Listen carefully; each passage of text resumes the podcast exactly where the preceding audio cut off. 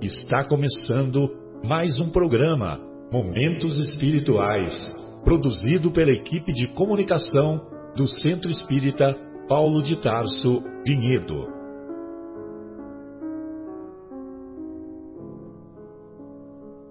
Se guardas contigo o estigma do sofrimento, indagando pela solução dos velhos problemas do ser e da dor, se percebes a nuvem que prenuncia a tormenta e o vórtice traiçoeiro das ondas em que navegas, vem conosco. Estudemos a rota de nossa multimilenar romagem no tempo, para sentirmos o calor da flama de nosso próprio espírito a palpitar e morredouro na eternidade, e acendendo o lume da esperança, perseveremos juntos em exaltação de alegria que Deus, o Pai de infinita bondade, nos traçou a divina destinação para além das estrelas.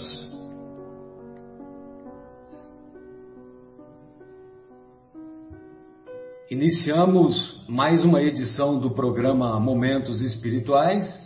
Iniciamos mais uma edição do programa Momentos Espirituais Hoje nos encontramos já conectados com os nossos amigos, o nosso querido Egimar, o nosso querido José Vicente, querido a, nossa querida Vera e também e também o nosso querido Vitor, que vai cantar algumas músicas do Anel de Luz para nós. Muito obrigado, amigos. É, hoje nós falaremos na primeira parte do nosso programa sobre o capítulo o capítulo 14 de O Evangelho segundo o Espiritismo, honrai vosso pai e vossa mãe. E na segunda metade, ouvir, é, estudaremos, continuaremos o estudo do primeiro capítulo da obra 50 anos depois. Primeiro capítulo, cujo título é Uma Família Romana. Para nós nos harmonizarmos com os benfeitores espirituais, quero convidá-los a me acompanhar nessa prece inicial.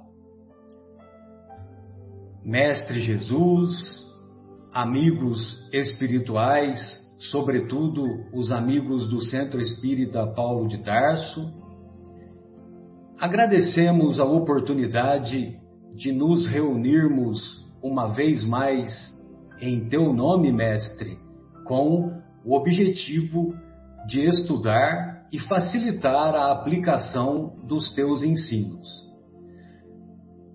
Pedimos que nos ilumine, que nos inspire, a fim de que os conceitos que aqui forem expostos, forem discutidos, possam ser apreciados pelos nossos irmãos que nos ouvem e que nos ouvirão, e que esses e que essas reflexões possam igualmente contribuir para a iluminação de cada coração que nos acompanhar.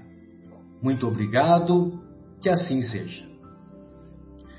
Bem, então, referente à passagem evangélica contida no capítulo honrai vosso pai e vossa mãe, vale a pena nós nos recordarmos que esse capítulo engloba uma parte do Antigo Testamento, é, particularmente no livro Êxodos, também no capítulo 20.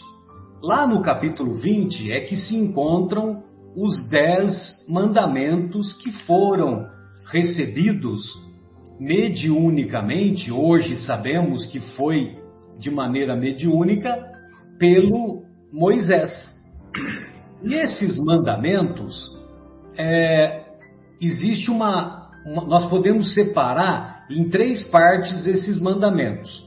São mandamentos da relação do homem com Deus, mandamentos da relação do homem com o próximo e mandamentos da relação é, da relação de Deus e os homens, mas fazendo uma ponte, uma ponte é entre Deus e os homens destinado àqueles que são menos do que Deus, mas mais do que o próximo, ou seja, os nossos pais. Para nós, individualmente, eles representam menos do que Deus, mas são mais do que o próximo. Então, nós observamos lá nos mandamentos iniciais, aqueles que falam da relação do homem com Deus, então nós, nós observamos: não terás outros deuses diante de mim, não farás imagem, não utilizarás o nome do teu Deus em vão. Lembra-te de santificar o dia de sábado. Esses são os mandamentos da relação do homem com Deus. Os mandamentos da relação do homem com o próximo são: não assassinarás, não roubarás, não adulterarás, não prestarás falso testemunho, não cobiçarás então, os três primeiros, não assassinarás, não roubarás, não adulterarás, são imperfeições relativas aos nossos atos, erros, pecados dos nossos atos. Não cometerás, não prestarás falso testemunho, são erros, imperfeições, fruto das nossas palavras. E não cobiçarás, são erros decorrentes dos nossos pensamentos. Agora, o único mandamento que tem promessa, o único mandamento que Deus deixou uma promessa aos seus filhos é justamente honrarás teu pai e tua mãe para que se prolonguem os dias na terra que o Senhor vosso Deus vos dará. Então vejam, estimados espectadores, que, que esse mandamento honrarás teu pai e tua mãe configura como fazermos algo a mais do que simplesmente amar. Se nós somos orientados a amar o próximo, o que devemos fazer para amar os nossos pais, os nossos familiares mais próximos, que tanto nos auxiliam. Bem, é, muitas vezes encontramos conflitos em nossas próprias famílias. Mas mesmo assim, Vitor, viver é bom. Viver é tão bom. Gostaria de ouvi-lo, querido. Vamos lá então.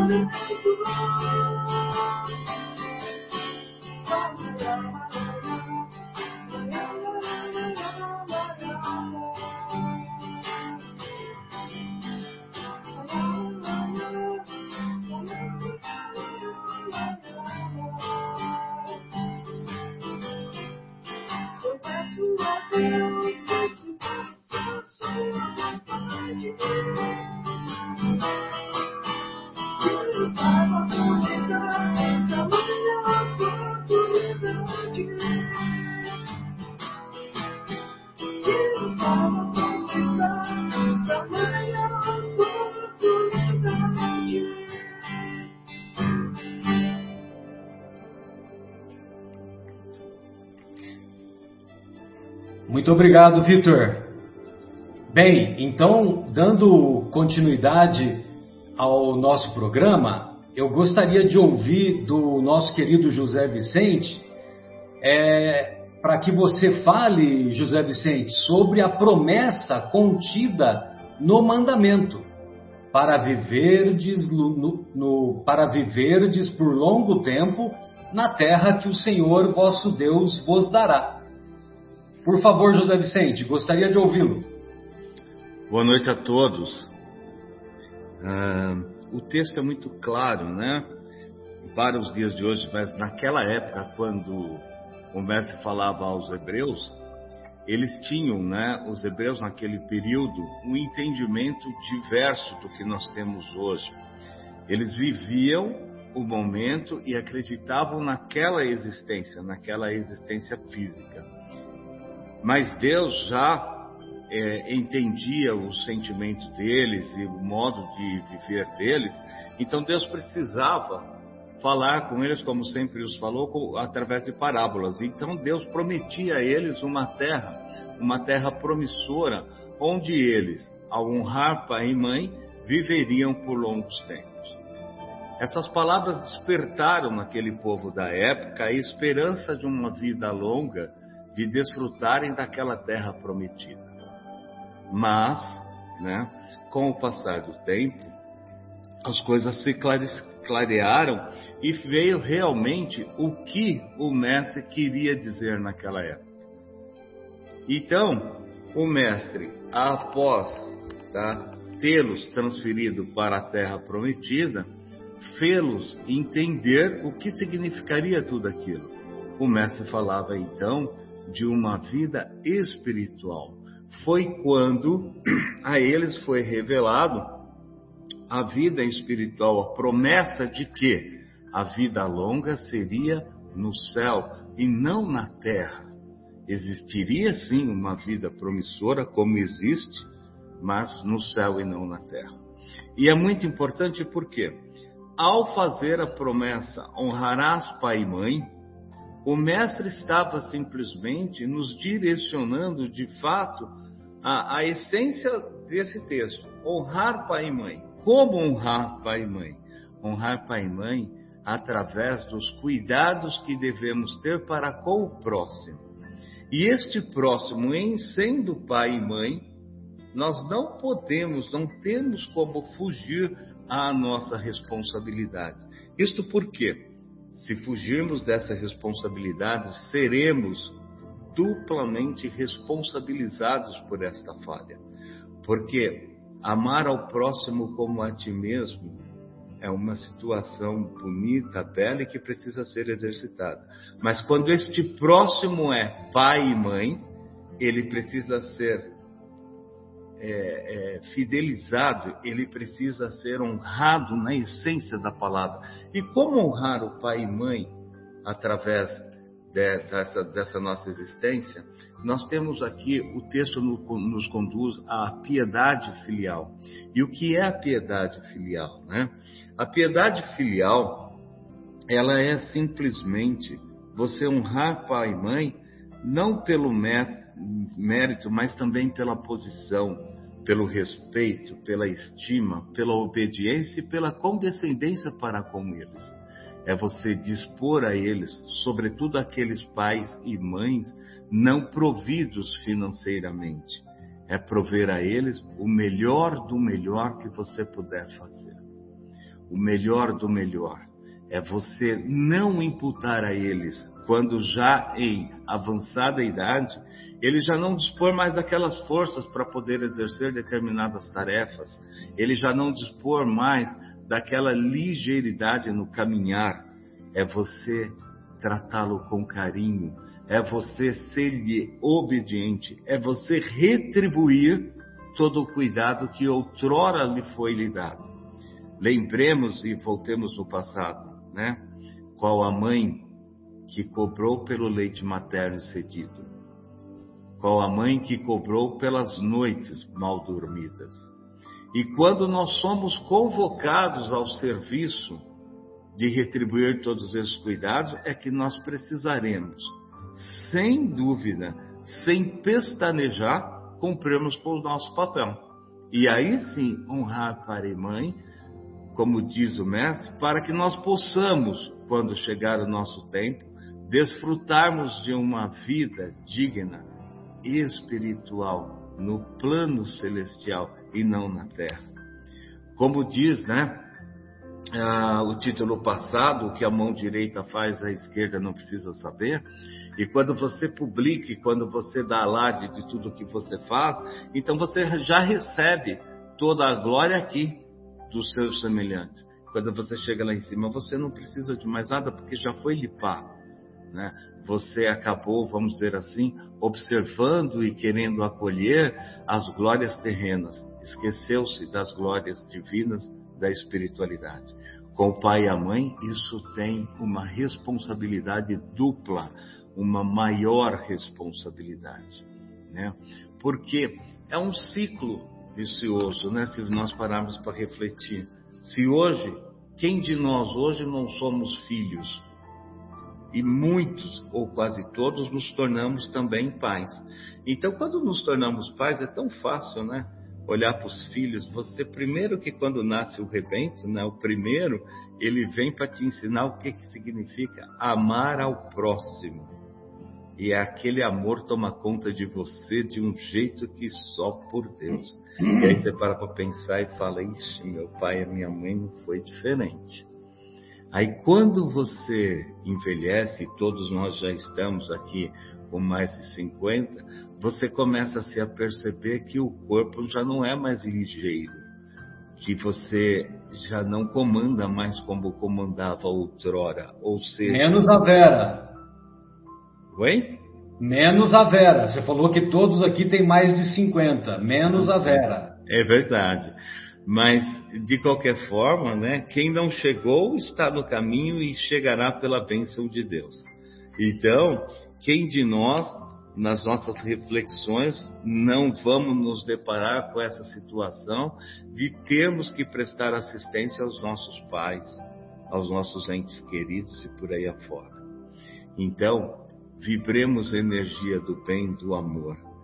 Vamos colocar dentro de nós, vamos admitir, vamos assumir e praticar este amor, esse cuidado com a piedade filial, com a obediência, com o amor, com o carinho, com a condescendência, permitindo-nos, dentro, é claro, das nossas possibilidades físicas e financeiras, proporcionar a eles o que de melhor nós pudermos.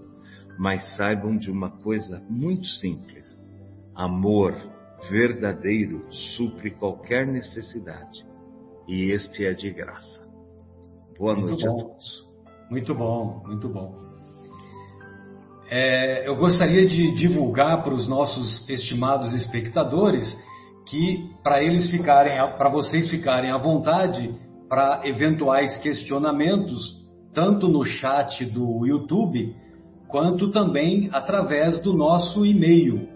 O, o nosso e-mail é o ceptvinhedo, a cept.vinhedo, arroba, gmail.com. E também, para os nossos estimados espectadores, nós temos também o WhatsApp da assistência espiritual, lá da nossa casa, do Centro Espírita Paulo de Tarso, cujo número é 019 971 10 2488. De vez em quando nós vamos colocar aqui no, no banner aqui da nossa transmissão. É, Vera, nem sempre podemos viver em harmonia no ambiente doméstico. Eu gostaria que você explicasse para nós é, nós tivemos uma, uma falha aqui na, na uma falha técnica e então nós vamos é, nós vamos voltar aqui a divulgação enquanto os nossos amigos tanto a Vera quanto o Egimar enquanto eles não retornam. Então, eu gostaria de convidar os nossos estimados espectadores que possam se reportar, possam se reportar à nossa casa, o Centro Espírita Paulo de Tarso, através, através do e-mail cept.vinhedo@gmail.com. A nossa querida Vera já está retornando. Então, Vera, eu queria queria saber de você, querida, que nem sempre vivemos em harmonia no, no ambiente. Ah, meu Deus, a Vera saiu de novo. Eu, eu vou passar a pergunta para o Egimar. Egimar, é, por gentileza. Egimar, Egimar, por gentileza, querido, é, como um filho pode amar e mesmo honrar pai, um pai que o abandonou na infância. Eu gostaria de ouvir a sua visão sobre isso. Como pode um filho amar o pai, amar e honrar um pai que o abandonou na infância? Boa noite a todos. É um prazer estar aqui conversando um pouco sobre esse assunto tão bonito, né? Que temos tanto a aprender. Bom, uma das coisas que Jesus enfatizou muito durante a sua passagem aqui na Terra é que devemos fazer a caridade e buscar o nosso e buscar amar o nosso próximo como a nós mesmos. Pois bem, o que acontece quando esse próximo é o nosso pai ou nossa mãe? Nessa situação, temos uma obrigação ainda maior, que é a da piedade filial, como o próprio Zé Vicente já disse, né? Ou seja, devemos, além do amor, ter respeito, devemos estimá-los, obedecê-los. Em outras palavras, devemos fazer muito mais para os pais do que para um outro próximo. Os irmãos espirituais deixam bem claro que aquele que não consegue cumprir com esse mandamento, certamente sofrerá de forma rigorosa as consequências. E se não for na presente encarnação, certamente será em uma próxima. Aliás, muitas vezes ele já pode estar sofrendo essa consequência na presente encarnação, por exemplo, com desprezo do próprio filho. Quando falamos em honrar ao pai e à mãe, não estamos falando apenas de ter respeito, obedecendo às aparências da sociedade. É muito mais do que isso. É ajudar aos pais nas suas necessidades, é dar-lhes o repouso na velhice com atenção, com zelo, com empenho, da mesma forma que os nossos pais cuidaram de nós quando éramos crianças. Não podemos esquecer um aspecto importantíssimo, que é o fato que devemos aos nossos pais a oportunidade da presente reencarnação, da vida que vivemos. Se não fosse por eles, estaríamos não estaríamos tendo a oportunidade dessa vida. E são muitos espíritos esperando por uma oportunidade de reencarnar nesse planeta. Quando estamos no plano espiritual, pedimos muito por essa oportunidade. E se não fosse por nossos pais, aqui nós não estaríamos. Ai daquele que for ingrato para com seus pais, pois aquele que for ingrato sofrerá com a ingratidão e o abandono, será ferido nas suas mais caras afeições, às vezes na vida presente, mas se não for nessa, será numa outra existência, em que terá que sofrer o que fez os outros sofrerem. E não podemos esquecer que Deus é justo e imparcial, e sua justiça não é falha como a justiça dos homens. Ninguém pode enganar ao Pai, e tudo que plantar, colheremos sem sombra de dúvida.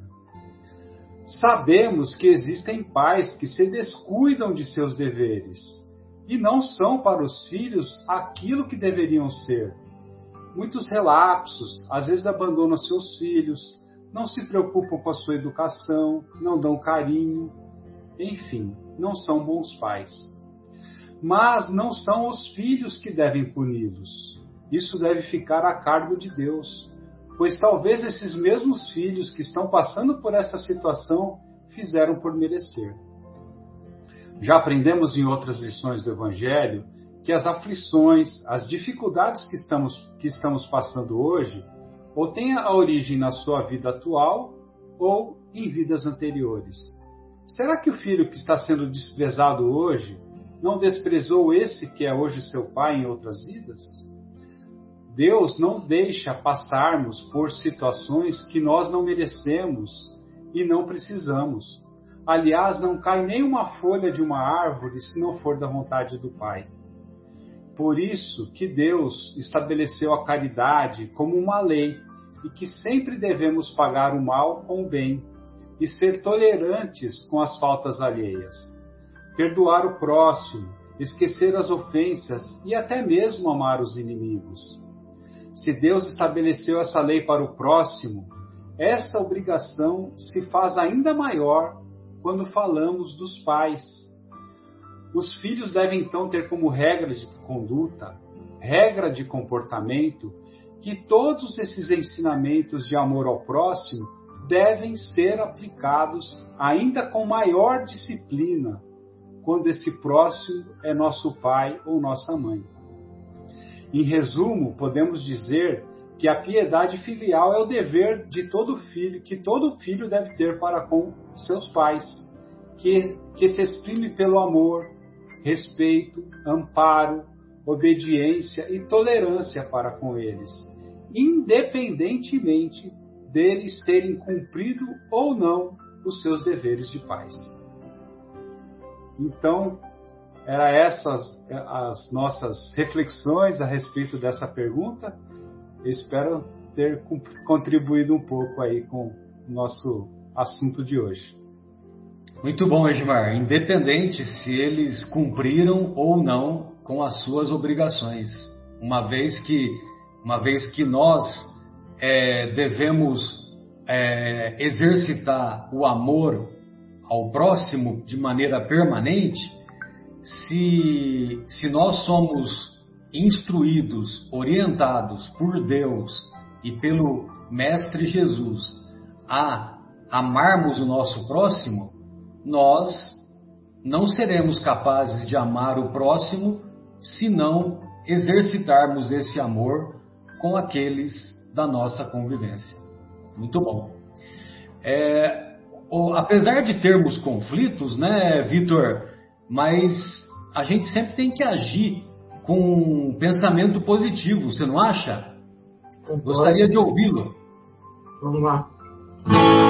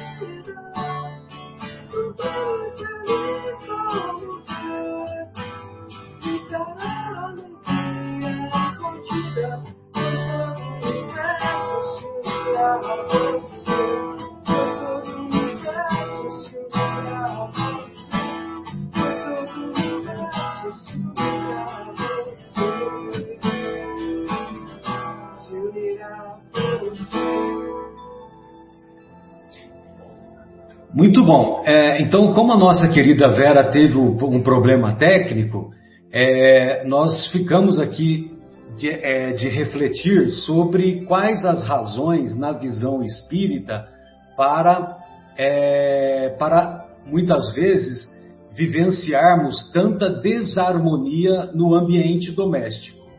E, é, resumidamente, nós aprendemos com a doutrina espírita que o lar é um encontro para ajustes e reajustes.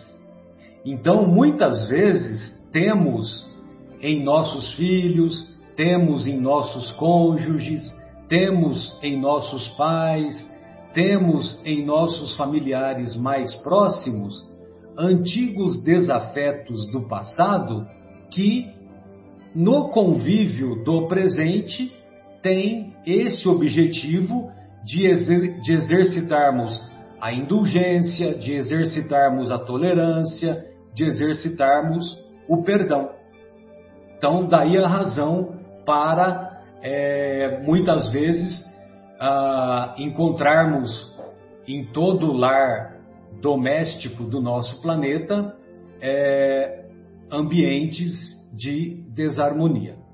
Mas isso não deve não deve servir como um, um motivo é, um motivo de desesperança, um motivo de, de amargura permanente. Devemos encontrar, devemos observar nesses, nesses encontros de desarmonia um desafio para aprimorarmos as nossas virtudes. E não é só isso, né, Marcelo? É, vamos observar que estamos cada um de nós, ainda que dentro do ambiente familiar, cada um numa hierarquia espiritual, cada um com um nível de entendimento e aprendizado diferente. Então você vai perceber no seio da família que um se destaca com maior compreensão do que o outro e vice-versa.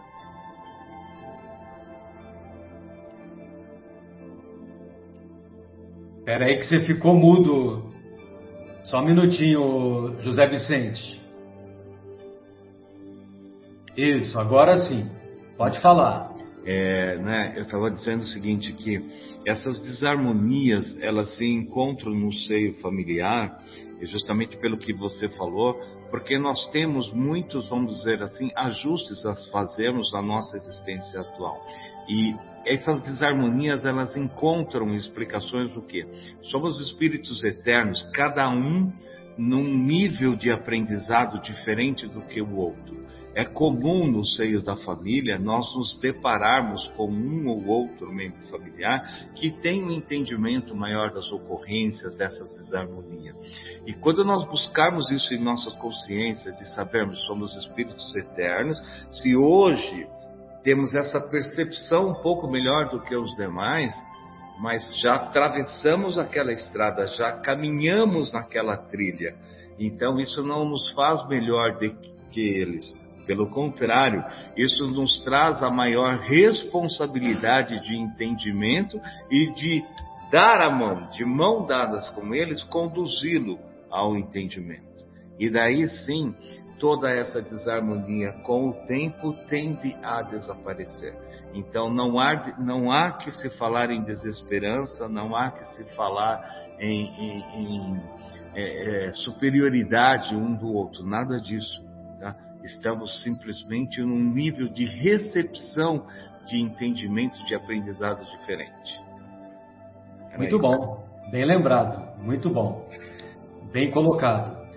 Bem, então agora, é, alguém gostaria de fazer mais um comentário ou podemos ir para a segunda parte do nosso programa, o livro 50 anos depois? Podemos ir? Então vamos lá. É, então eu vou fazer um, um, breve resumo do primeiro capítulo, o, uma família romana, da, justamente da, da primeira parte do da primeira parte da obra. E então nós vimos no programa anterior é, que a, no capítulo intitulado Uma Família Romana, esse capítulo, o autor, o Emmanuel, apresenta a personagem do patrício romano, Euvídio Lúcius, com presumíveis 40 anos de idade, casado com Alba Lucínia, filho de Quineio, Quineio Lúcius, pai de Euvídia e de Célia, e genro do censor Fábio Cornélio. O censor Fábio Cornélio ocupava um alto cargo lá no, no, no comando do, do, Império Romano. É, e também ele exercia uma influência sobre o prefeito de Roma, Lólio Urbico. Lólio Urbico. Muito bem, o Elvídio encontra-se morando com sua família em Esmirna no ano 131. Esmirna é uma das sete cidades da, que compõem aquelas famosas igrejas da Ásia Menor, as famosas igrejas contidas na obra Apocalipse, é, escrita por João Evangelista. As demais cidades são Tiatira, Éfeso, Pérgamo, Sardes, Filadélfia e Laodiceia. O Elvídio ele recebe a visita do tribuno romano Caius Fabricius. O Caius Fabricius vinha lá da região de Jerusalém e ele é, aportara lá na, no, no, porto de, da cidade de Esmirna.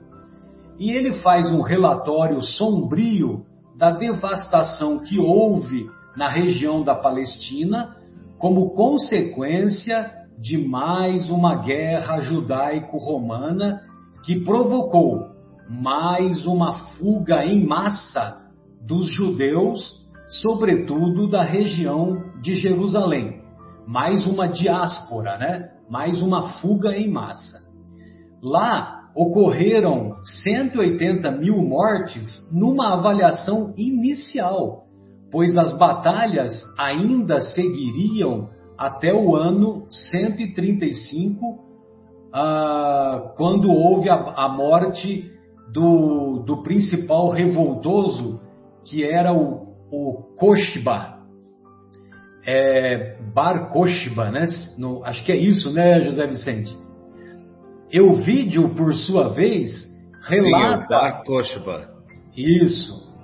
Euvídio, por sua vez, relata a sua preocupação com a filha Célia, que havia aderido à prática dos princípios de fraternidade do cristianismo e tem esperanças de, ao retornar a Roma em breve, deixá-la ao convívio com o avô, Quineio Lúcius, o pai do Elvídio, para, para dissuadi-la das superstições orientais, na visão de Ovídio, fazendo-a retornar para as tradições romanas.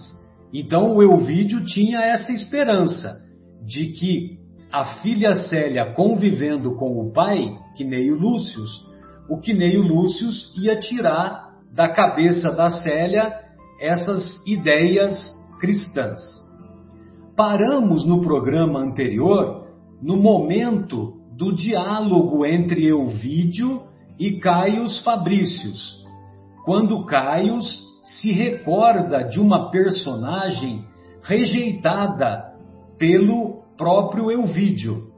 E essa personagem tem o nome de Silano, mas apesar de ter sido rejeitada, o, essa personagem, o Silano, foi amparado pelo Quineius Lúcius mesmo sabendo que Euvídio havia sido caluniado como o pai de Silano. Isso fica subentendido. Ou seja, provavelmente o Euvídio foi acusado de ter sido o pai do Silano e o Quineio Lúcio ficou, ficou é, apiedado da situação do Silano e mesmo assim o ajudou. Bem, então, oh, Vera, eu gostaria de ouvi-la, querida, porque o Caios é, antevê desafios ao Elvídio quando o Elvídio retornar para Roma. É, você pode dizer para nós quais seriam esses desafios? Com certeza, ele vem aqui chamar a atenção do amigo, né? A, a respeito principalmente da situação do Silano, né? Que desses boatos que houve. Então é nesse, é nesse, nesse trecho aqui que é contada a história do Silano. Talvez fosse um filho dele ou não, né? Mas ele fala que eram boatos e que o pai acolheu, como você bem disse, esse menino, né? E atualmente, hoje, então, ele pergunta até para Caio, uh, para Fabrícios, Caio Fabrícios, onde será, o que, que se deu será do pequeno Silano, né? E ele se encontra em Galhas como simples soldados do exército. Mas não é só isso que o amigo Fabrício vem chamar a atenção dele, mas principalmente.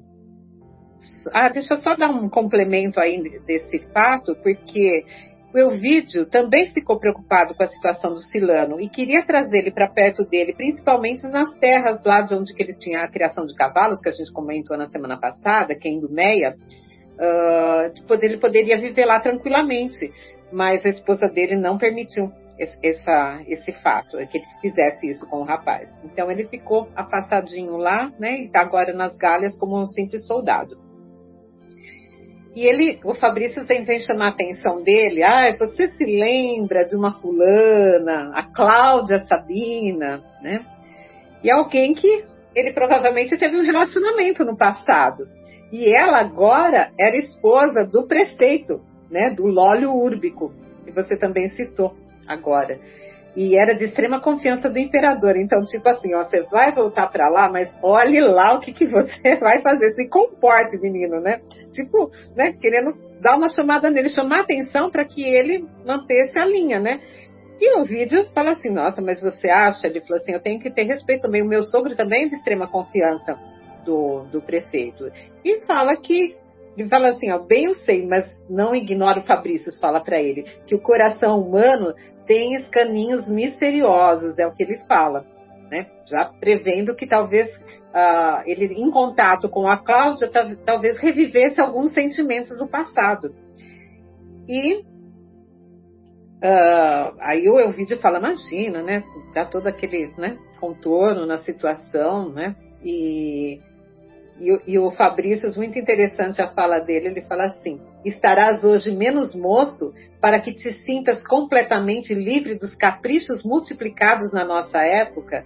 Então, o Fabrício tem medo que realmente alguma coisa acenda entre ele e a Cláudia, ele retornando para Roma.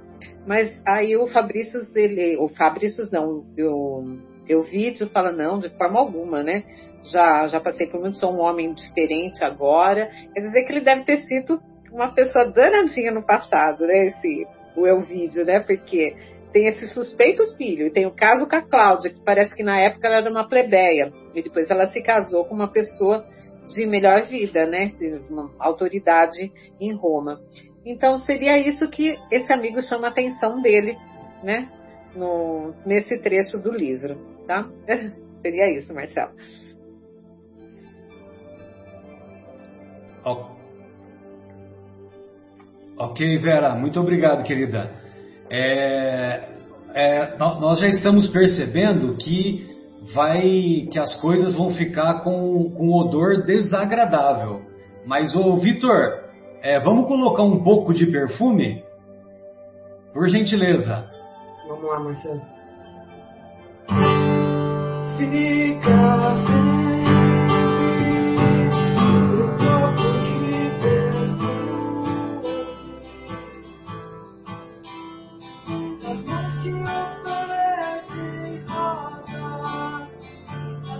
serve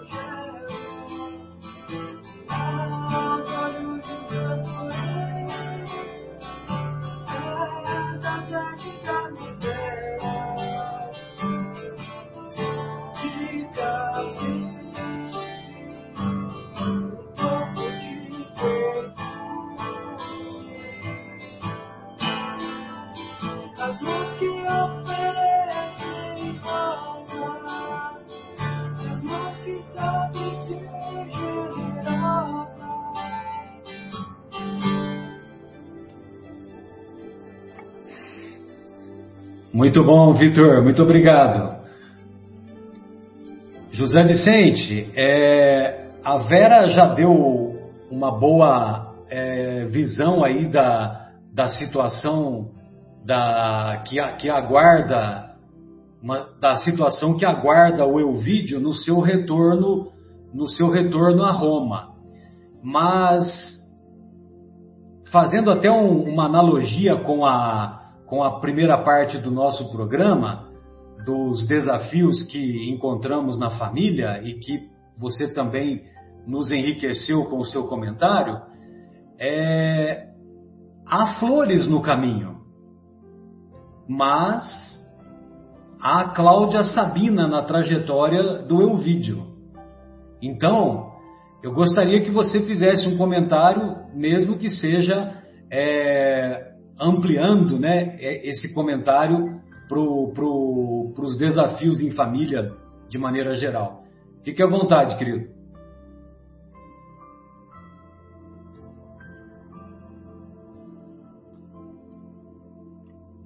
Eu acho que você tem que habilitar o seu microfone. Nós vamos aí, dentro do histórico que nos é apresentado, encontrar o eu vídeo, né? É, revivendo lá o passado. Por quê? Ele nutriu um, um, no coração da Cláudia Sabina um amor violento né, na época da mocidade e é, a desprezou. A história deixa isso muito claro, né? E desprezada, embora uma plebeia, ela teve lá a, a, a sorte, vamos dizer assim, de se casar muito bem e atualmente ser a esposa do prefeito. E prefeito esse de grande confiança da cúpula política romana. Ela se, to se tornou uma emergente na sociedade romana, né? Sim, muito emergente, né? E a história conta, inclusive, que ela faz uso disso, né, para viver lá a vida glamurosa que a posição lhe, lhe permitia. Mas também ela guardava dentro de si as mágoas do passado, do desprezo do grande amor da vida dela. E isso vai, com certeza, né, é, nos faz entender que vem aí percalços no caminho do Elvídio. Ela não vai deixar isso passar em brancas nuvens, porque ela ainda é um espírito em evolução, a história é, vai nos, nos mostrar isso. Mas também, né, o próprio Elvídio, em conversa com um amigo, ele, ele chega num ponto de, de, de revisitação interna e isso gera um desconforto muito grande para ele, porque a conversa desde o momento em que ele chega, ela só gira em torno de preocupações, de reminiscências assim, nada agradáveis, né? Até ele faz alusão ao que o sogro é, é pessoa influente na corte também, quando lhe é, é feito um comparativo sobre a importância que o prefeito, marido da Cláudia, tem hoje também junto à cúpula. Né? É como se ele se defendesse, é como se ele dissesse: bom, se preciso for para que eu tenha algum destaque, eu vou fazer uso do prestígio do meu sogro. E mais ainda, né? Ele vai é, encontrar um cenário de muita preocupação, porque no capítulo passado ele falava também da preocupação dele para com uma das filhas, a Célia, que, aos olhos dele, estava enfeitiçada pelo cristianismo. Isso era, era para ele um motivo de muita preocupação. Aí, quando ele chega em Roma para visitar o amigo, lhe é apresentado um cenário de, vamos dizer assim, desgraça pela ainda, pelos vestígios ainda muito fortes da revolução, né? promovida lá pelo Bar Kochba e que acabou sendo vencido, etc. Tal. Não fosse isso bastante, lhe é apresentado lá que a Cláudia Sabina dá indícios de que guarda lá rancor e que ele coloque suas barbas de molho, né? E se isso não fosse o bastante, tem ainda toda a máquina política de Roma que também não era fácil e é, se movimentava cada um a seu bel prazer e que ele a aguardasse. Ele não ia chegar a encontrar um cenário de tranquilidade para navegar. Ele iria enfrentar seus percalços e a história, ah, conforme ela for se desenrolando, ela vai nos mostrar isso muito, de forma muito clara. Então, eu vídeo, bem-vindo, me permita aqui ao Titanic. O mar será tenebroso. É isso.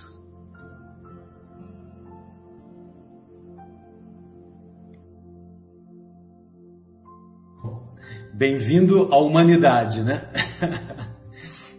Viver em sociedade é superar esses desafios.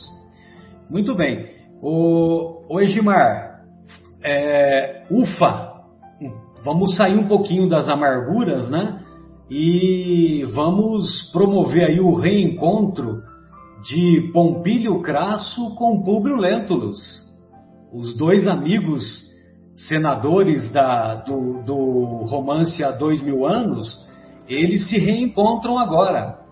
Então eu gostaria que você falasse desse reencontro, que é um reencontro patrocinado pelo Caio Fabrícios, né, que nem tem ideia do que se trata, mas o Caio Fabrícios ele dá um verdadeiro presente para o amigo Elvídio Elvídio Lúcio. Gostaria de ouvi-lo. Como disse o Elvídio, né? Vamos mudar de assunto? Vamos falar de coisa boa? Você veio aqui só me deixou preocupado até agora. É, então, o, o Fabrícios trouxe né, para esse reencontro com Elvídio Lúcio um presente muito peculiar. Né? Presente esse comprado na feira de Terebinto, onde os conquistadores romanos vendiam o espólio dos vencidos. O que, que era esse presente? Marcelo já adiantou. Era um escravo de traços israelita, de idade madura, porém com olhar de orgulho nobre e temperado de singular humildade, como diz o Emmanuel, né? O aspecto geral, contudo, era o de um homem profundamente desencantado da vida, enérgico no olhar, mas transparente na serenidade. Caius define ele como um raro exemplar de sabedoria. Ele define que era uma preciosidade, quer dizer, ele fez uma compra excelente lá na feira, né? E qual foi a reação de Elvídio com esse presente? Euvídio Lúcio surpreendeu-se ao ver a personagem interessante que lhe era apresentada. Identificara imediatamente a sua condição de servo, mas o espanto lhe provia, lhe provinha, né, da profunda simpatia que aquela figura lhe inspirava. Ele não sabia porquê, mas ele, ele, ele se simpatizou de imediatamente com aquela figura lá. Eu vi de Lúcio, né, parecia não ouvir nada que estava em volta dele, como que procurando mergulhar a fundo naquela figura curiosa, ao alcance de seus olhos e cuja simpatia lhe impressionava as fibras mais sensíveis e mais íntimas. Então, profunda simpatia sentiu Euvídio por Nestório espíritos amigos que se reencontram na jornada e que se auxiliam mutuamente. E o que nos diz né, a doutrina espírita a respeito desses sentimentos que ligam esses dois espíritos através dos séculos? Curiosamente, no capítulo de hoje, na primeira parte, né, é, nós falamos um pouco desses laços, mas o item 8 ele tem um, ele fala exato, eu vou dar uma lida aqui do item 8 rapidamente, que fala que não são os, os laços da consanguinidade os verdadeiros laços de família, e sim os, das, os da simpatia e da comunhão de ideias, os quais prendem os espíritos antes, durante e depois de suas reencarnações. segue-se que dois seres nascidos de pais diferentes podem ser mais irmãos pelo espírito do que se eu fossem pelo sangue. Podem então atrair-se, buscar-se, sentir prazer quando juntos, ao passo que dois irmãos consanguíneos podem repelir-se, conforme se observa todos os dias. Problema moral que só o Espiritismo podia resolver pela pluralidade das existências. Então está aí a razão dessa simpatia. E essa simpatia, essa amizade, na verdade, ela perdura. Ela, a gente tem as, as referências que começaram no há dois mil anos, e tem uma referência interessante, apresentado por Wanda Joviana no, no Joviano no livro Sementeiras de Luz, onde ela mostra as reencarnações. Né? No há dois mil anos é, foi Públio Lentulus, 50 anos depois Nestório. No Renúncia, que é o outro romance do Chico, ele veio como Padre Damiano. No século XX, como mentor do nosso querido Chico, o Emmanuel. O Pompílio Crasso, é, no há dois mil anos, veio nos 50 anos depois como Elvídio Lúcius, no Renúncia como Cirilo Davenport, no século XV ele teve a reencarnação de Ferdinando Aragão e no século XX como Rômulo Joviano. Né? É, e sabemos que Rômulo Joviano era o chefe de Chico Xavier na Fazenda Modelo, e foi o grande amigo e colaborador para que esses romances pudessem ser psicografados. Ele e sua esposa Maria Joviano organizavam as leituras recebidas pelo Chico diariamente e foram amigos fiéis, grandes colaboradores desta obra que é hoje objeto do nosso estudo e do nosso aprendizado. E para deixar o nosso telespectador, nosso ouvinte aí com um gostinho de quero mais, eu vou ler um trechinho desse reencontro do público com Pompílio, ou melhor, do Nestório com Elvídio. Como te chamas? perguntou Elvídio. Nestório. Onde nascestes? Na Grécia. Sim, respondeu o interpelado com doloroso sorriso. É, o, ele perguntando: Você nasceu na Grécia? Sim. Né? Como viesses parar em Terebinto? Senhor, eu sou de origem judia, apesar de nascido em Éfeso. Meus antepassados se mudaram para Jônia em virtude das guerras civis na Palestina. Criei-me às margens do Egeu, onde mais tarde constituí família. A sorte, porém, não me foi favorável tendo perdido minha companheira prematuramente devido a grandes desgostos. Em breve, sob o guante de perseguições implacáveis, fui escravizado por ilustres romanos que me conduziram ao antigo país de meus ascendentes. E foi lá que a revolução te surpreendeu? Sim. Onde te encontravas? Nas proximidades de Jerusalém Falaste de tua família. Tinha apenas mulher? Não, senhor. Tinha também um filho. Também morreu? Ignoro. Meu pobre filho, ainda criança, caiu, como seu pai, na dolorosa noite do cativeiro, apartado de mim, que eu vi partir com o coração lacerado de dor e saudade, foi vendido a poderosos mercadores do sul da Palestina.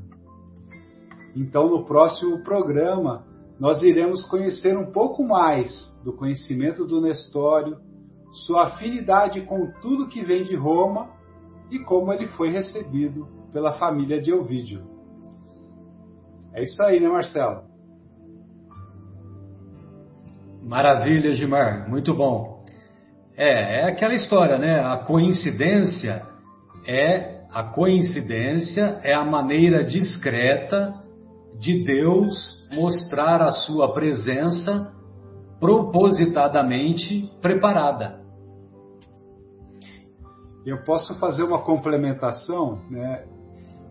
imaginem é, a dificuldade do plano espiritual para fazer com que essas coisas aconteçam, né?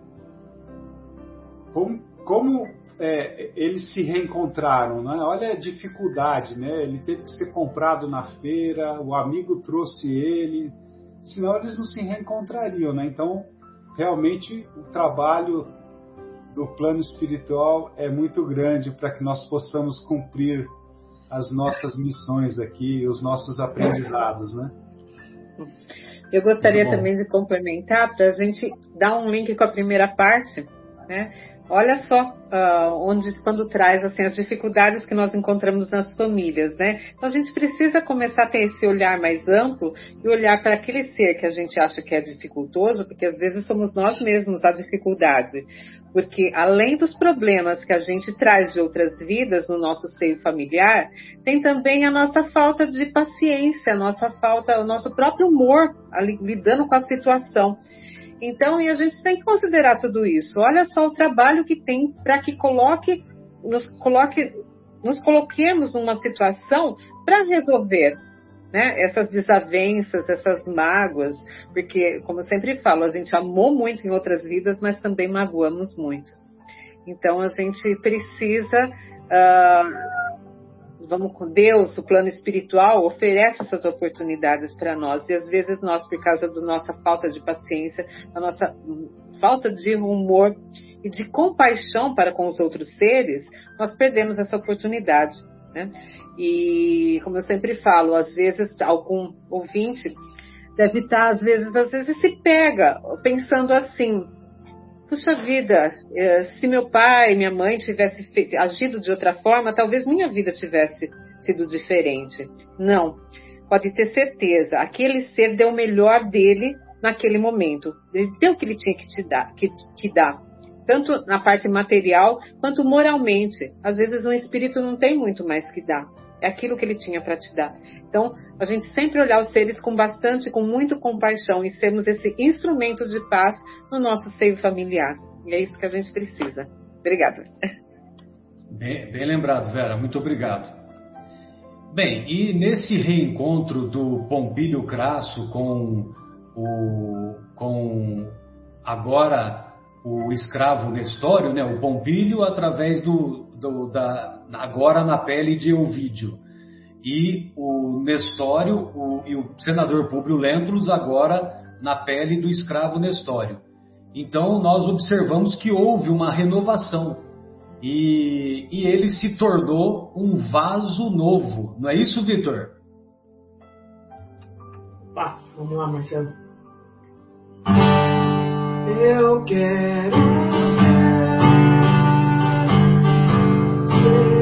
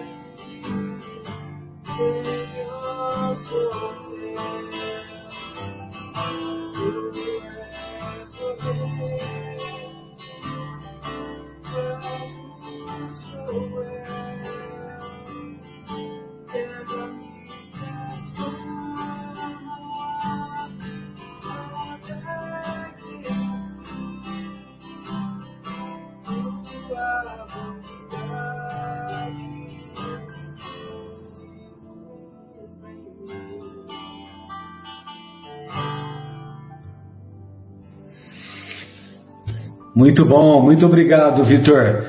Bem, amigos, então essas eram as nossas considerações e eu gostaria de convidar os estimados espectadores para as preleções que ocorrem na nossa casa, no Centro Espírita Paulo de Tarso, é, às segundas-feiras, às 8 horas da noite, às terças-feiras às 14 horas, né, no período da tarde, e aos domingos às 9 horas da manhã. E aos domingos às 9 horas da manhã. Ah, também, na, também temos as preleções que ocorrem na nossa unidade lá no bairro da Capela, no bairro Capela, na, na nossa outra unidade do Centro Espírita Paulo de Tarso, é, que ocorre às quartas-feiras, às 8 horas da manhã, e aos sábados também, né, Edmar? Só que aos sábados é a cada 15 dias, não é isso? Marcelo, quarta-feira, às 8 da noite. Eu falei 8 da manhã, né? Olha só onde que eu tô com a cabeça. É, Não vai dar muito certo. Às quartas-feiras, às 8 da noite. E Isso, aos sábados, às 8 da manhã. Às 8 e meia, Marcelo, quando a gente faz a distribuição dos alimentos para as famílias. Às 8 e meia, sábados alternados, né? Isso. Perfeito. Muito bem. E também fica aí o, o, o convite para o Anel de Luz. O Anel de Luz, que é um trabalho maravilhoso que ocorre às sextas-feiras, das 8 às 9 da noite. Na minha opinião, deveria ser das 8 às 3 da manhã, né, Vitor? Mas, por enquanto, é só das 8 às 9 da noite. E é um trabalho de fluidoterapia musical, ou seja, nós cantamos várias músicas como as que o Vitor cantou para nós e também no programa anterior e é, o passe o passe magnético é dado no mesmo ambiente, no mesmo salão, e também tem uma pequena exposição evangélica de 10 minutos, mas deveria ser de 60 minutos.